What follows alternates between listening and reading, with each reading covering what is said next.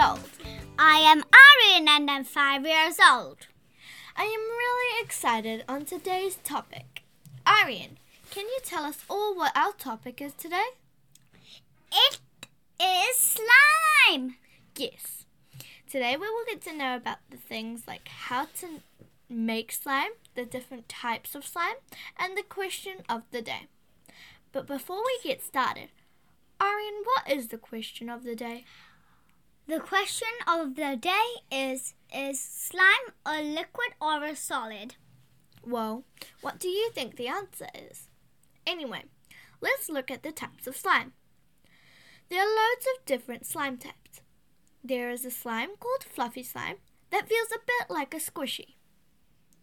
There is glitter slime, which is basically just normal slime with glitter in. There is sand slime, even butter slime, and I bet there's so many more. Here is a way you can make putty at home. Yes, but to make this silly putty, you will need an adult's help.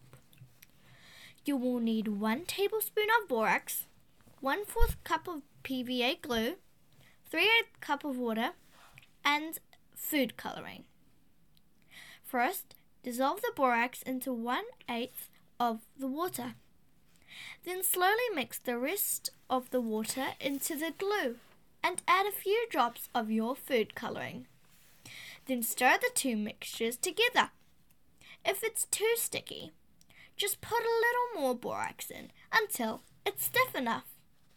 Store your silly putty in a sealed plastic container in the fridge or it will go moldy. Anya, why do we need PVA glue to make slime and silly putty? Well, PVA glue, which stands for polyvinyl acetate, is a liquid polymer. This chemical is rubbery and elastic, but it needs the borax to link these chains to produce even more elasticity. But enough about that.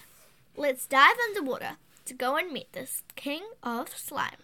Who is the king of slime? Well, since we're underwater, let's meet the hagfish, a strange eel like creature that lives in the sea and feeds on the inside of dead fish.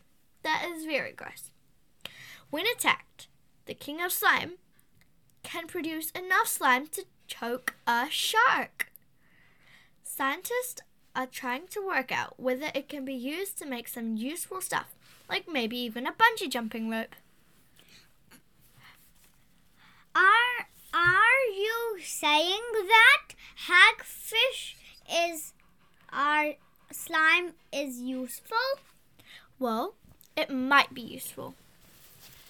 And now, since we're nearly at the end of this episode, let's give everyone a huge clue on what the question of the day is.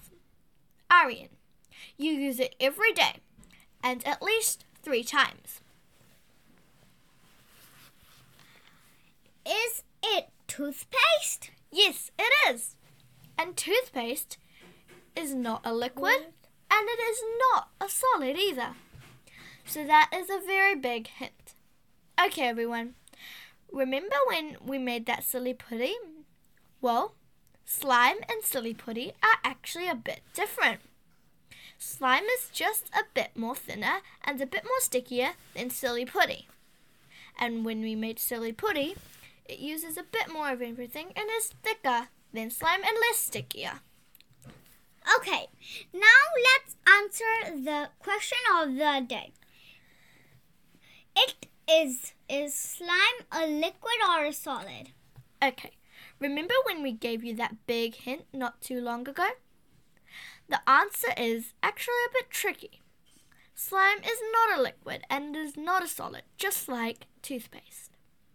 That's because it is a non Newtonian fluid. If you've ever played with silly putty or slime, you'll have noticed that it bounces and flows a bit too. Now, here are some non Newtonian fluids to keep our slime and silly putty company. Tomato ketchup is one, melted butter, shampoo, and of course, toothpaste. To know more about our next episodes, delete that bit, please. please. Delete it. Bye, Bye, everyone. We, We hope you enjoyed episode number four on slime.